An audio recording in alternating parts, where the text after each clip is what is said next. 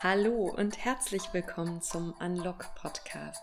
Das ist dein Podcast für neue Perspektiven zu Recht und Innovation. Ich bin Nadine Lilienthal, Coach, Juristin und Gründerin.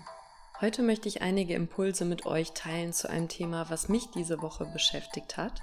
Und zwar ist es das Positionspapier der Bundesrechtsanwaltskammer zur Digitalisierung zum Zugang zum Recht. Das ist am 26.10., also vor ein paar Tagen, veröffentlicht worden. Und da geht es insbesondere um die Position der BRAC, also der Bundesrechtsanwaltskammer, zum Thema Legal Tech. Und ja, wenn dich das interessiert und wenn du Lust auf neue Perspektiven hast und vielleicht auf einige Überlegungen, die in diesem Zusammenhang relevant sein können, dann bleib heute dran. Hallo, schön, dass du da bist. Ich habe mir heute das Positionspapier der BRAC zur Digitalisierung und zum Zugang zum Recht angeguckt und ja, finde das ganz spannend. Ein Abschnitt darin heißt, ich zitiere das mal, damit ihr auch alle auf einem Wissensstand seid, auch wenn der ein oder andere von euch vielleicht schon mal einen Blick hineingeworfen hat. Also die BRAC sagt, die Bundesrechtsanwaltskammer sieht bei den aktuellen Entwicklungen nicht nur die Kernwerte der Anwaltschaft, sondern insbesondere den Verbraucherschutz in Gefahr, dem sich die Anwaltschaft in entsprechenden Mandaten besonders verpflichtet fühlt. Die Digitalisierung von Prozessen durch Legal Tech darf nicht zur Abkehr von individueller anwaltlicher Beratung sowie Gewinnmaximierung auf Kosten des Verbraucherschutzes führen. Und dann führt die Praxis nochmal aus, dass sie insbesondere Lockerungen des Erfolgshonorars ablehnen und zweitens die Beteiligung von Fremdkapital zur Finanzierung von Geschäftsmodellen ablehnen. Ja, diese Position möchte ich jetzt hier im heutigen Podcast einmal im Lichte der Innovation beleuchten. Und zwar geht es mir hier weniger um eine intensive rechtliche Auseinandersetzung mit dieser Frage, die sicherlich auch äh, wichtig und notwendig ist. Und ja, ich bin überzeugt, dass die Praxis sich damit auch intensiv auseinandergesetzt hat. Was mich an dieser Stelle besonders interessiert, sind die Fragen, die wir uns hier rund um Innovation stellen können. Und da möchte ich einfach mal drei verschiedene Impulse geben zu Fragen und Gedanken, die in mir in diesem Zusammenhang aufkamen. Und zwar, der erste ist, also die BRAC ist gegen eine Gewinnmaximierung auf Kosten von Rechtssuchenden und begründet das damit, dass eine Lockerung des Erfolgshonorars und eine Beteiligung von Fremdkapital die gewerblichen Interessen über das Berufsrecht stellen würde. Absolut, also das ist ja ein hehres Ziel, was die BRAC hier unterstützt und dem liegt ja auch ein gewisser Verbraucherschutz zugrunde. Und gleichzeitig frage ich mich, kann dieser Verbraucherschutz nicht auch auf einem anderen Weg erreicht werden? Denn es ist ja schon so, dass auch Legal Tech Verbrauchern Zugang zum Recht ermöglicht, die normalerweise diesen Zugang zum Recht gar nicht hätten, weil sie beispielsweise erst über Legal Tech überhaupt mitbekommen, dass sie Rechte geltend machen können. Ähm, das ist ja beispielsweise der Fall im Bereich Flugverkehr. Ohne Anbieter, die eine relativ leichte Möglichkeit geben würden, bei Flugverspätungen Entschädigungen zu erhalten, würde dieser Zugang zum Recht oder dieses Recht, das Verbraucher eigentlich haben, sicherlich deutlich weniger ausgeübt. Das heißt, Legal Tech kann ja grundsätzlich auch unterstützen, dass Verbraucher überhaupt ihre Rechte geltend machen, weil es einfach einen größeren Zugang zu allgemeinen Informationen erstmal gibt. Also Menschen, die vielleicht eine Hemmschwelle hätten, einen Rechtsanwalt einzuschalten, haben dadurch, dass es im Internet leicht verfügbare Methoden über Legal Tech gibt, diese Hemmschwelle nicht. So, das heißt, ähm, gibt es hier vielleicht die Möglichkeit, das Ganze auch in Einklang zu bringen und zu sagen, ja, dem Verbraucher dient aber auch Legal Tech und wir bringen das jetzt hier miteinander in Einklang. Also im Sinne des Verbrauchers wäre jedenfalls auch eine Abwägung mit Innovation und damit verbunden auch der Frage von kostengünstigeren Prozessen, die halt nun mal durch Legal Tech möglich sind. Weil wenn ich etwas ja automatisiere und immer wieder das Gleiche mache und das noch von einer technologischen Funktion übernehmen lassen kann, sind die Kosten natürlich nicht damit vergleichbar, dass sich ein Anwalt damit intensiv auseinandersetzt. Das heißt, es gibt jedenfalls auch einen Aspekt in Legal Tech, der dem Verbraucherschutz dient. Und das fände ich ganz spannend, diesen dem Verbraucherschutz dienenden Aspekt dann auch einmal abzuwägen oder in Zusammenhang damit zu stellen, dass hier nicht anwaltliche Beratung und Gewinnmaximierung auf Kosten des Verbrauchers erfolgt. Also mein erster Punkt und meine erste Frage, die ich mir gestellt habe. Verbraucherschutz ist ein hehres Ziel, absolut. Und Zugang zum Recht ist ein super wichtiges Ziel.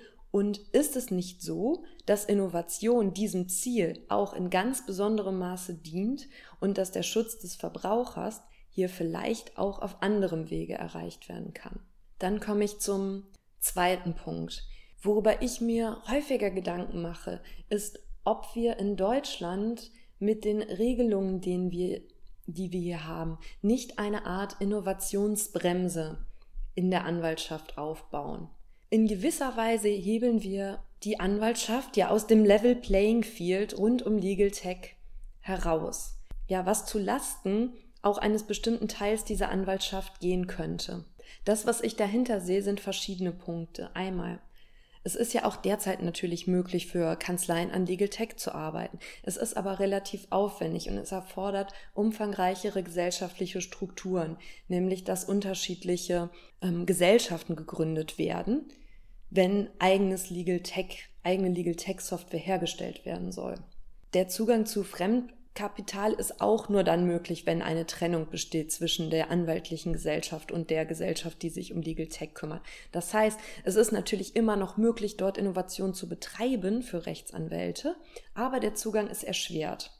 Und jetzt frage ich mich gleichzeitig, ist es denn nicht in unserem ureigensten Interesse, dass gerade Rechtsanwälte Legal Tech entwickeln und dass sie vielleicht auch in ihrer Eigenschaft als Rechtsanwalt diese Legal Tech entwickeln, weil wenn das der Fall ist, dann haben wir tatsächlich unsere fähigsten Leute, nämlich die, die halt tagtäglich mit Recht arbeiten, als diejenigen, die diese Legal Tech-Funktionen entwickeln. Im Moment ist es ja tatsächlich so, dass sich auch erstaunlich viele Nichtjuristen auf dem Feld von Legal Tech tummeln.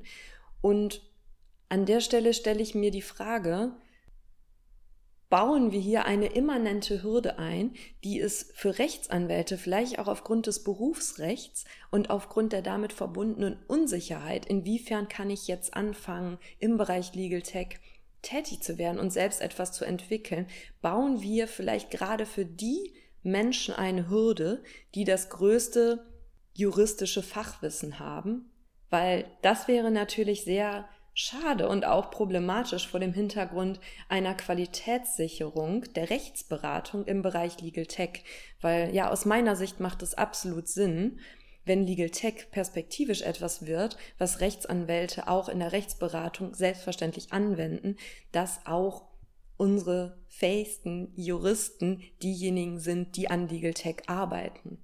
Und also nach der Frage, Erstens ist der Schutz der Verbraucher vielleicht auch auf anderem Wege zu erreichen.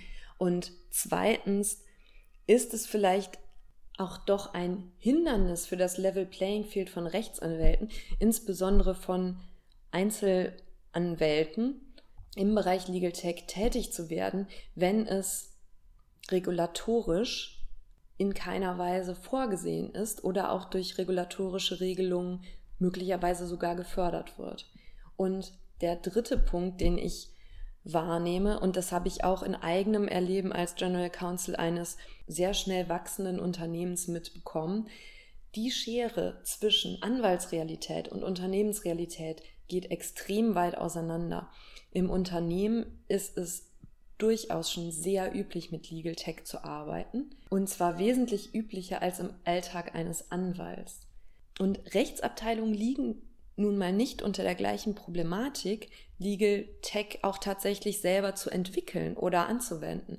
Also Unternehmen können gemeinsam mit ihren Ingenieuren oder über Legal Tech Kooperationen ganz easy und ohne großen regulatorischen Aufwand oder ohne ein gewisses Hochreck, was erstmal erforderlich ist, um überhaupt auf die Bahn zu kommen, loslegen und überlegen, okay, was für Legal Tech Funktionen wollen wir? Und alles, was Rechtsabteilungen bereits intern abdecken, werden sie nicht mehr an die Anwaltschaft auslagern.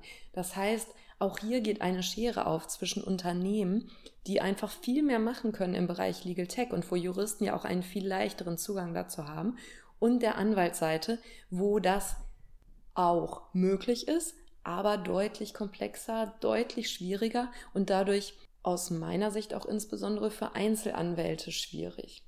Und ja, insgesamt glaube ich, es würde auch ein, ja, eine gewisse Symbolwirkung haben, regulatorisch festzuhalten, okay, Innovation ist etwas, was wir fördern möchten und Digitalisierung ist etwas, was wir noch stärker treiben wollen. Also das sind die Punkte, ja, die mich an diesem Positionspapier beschäftigen und ich finde es wahnsinnig spannend, mich dazu auszutauschen. Wie gesagt, da kann man sicherlich noch wesentlich weiter ins Detail gehen und es auch noch mal rechtlich alles im Detail analysieren. Das würde jetzt hier den Rahmen sprengen. Ich möchte mich heute mit diesen drei Impulsen von euch verabschieden und wenn ihr Feedback hierzu habt oder auch eine Ansicht dazu teilen möchtet, dann freue ich mich wie immer sehr, wenn ihr mir einfach schreibt und mich wissen lasst, was dazu in euch vorgeht.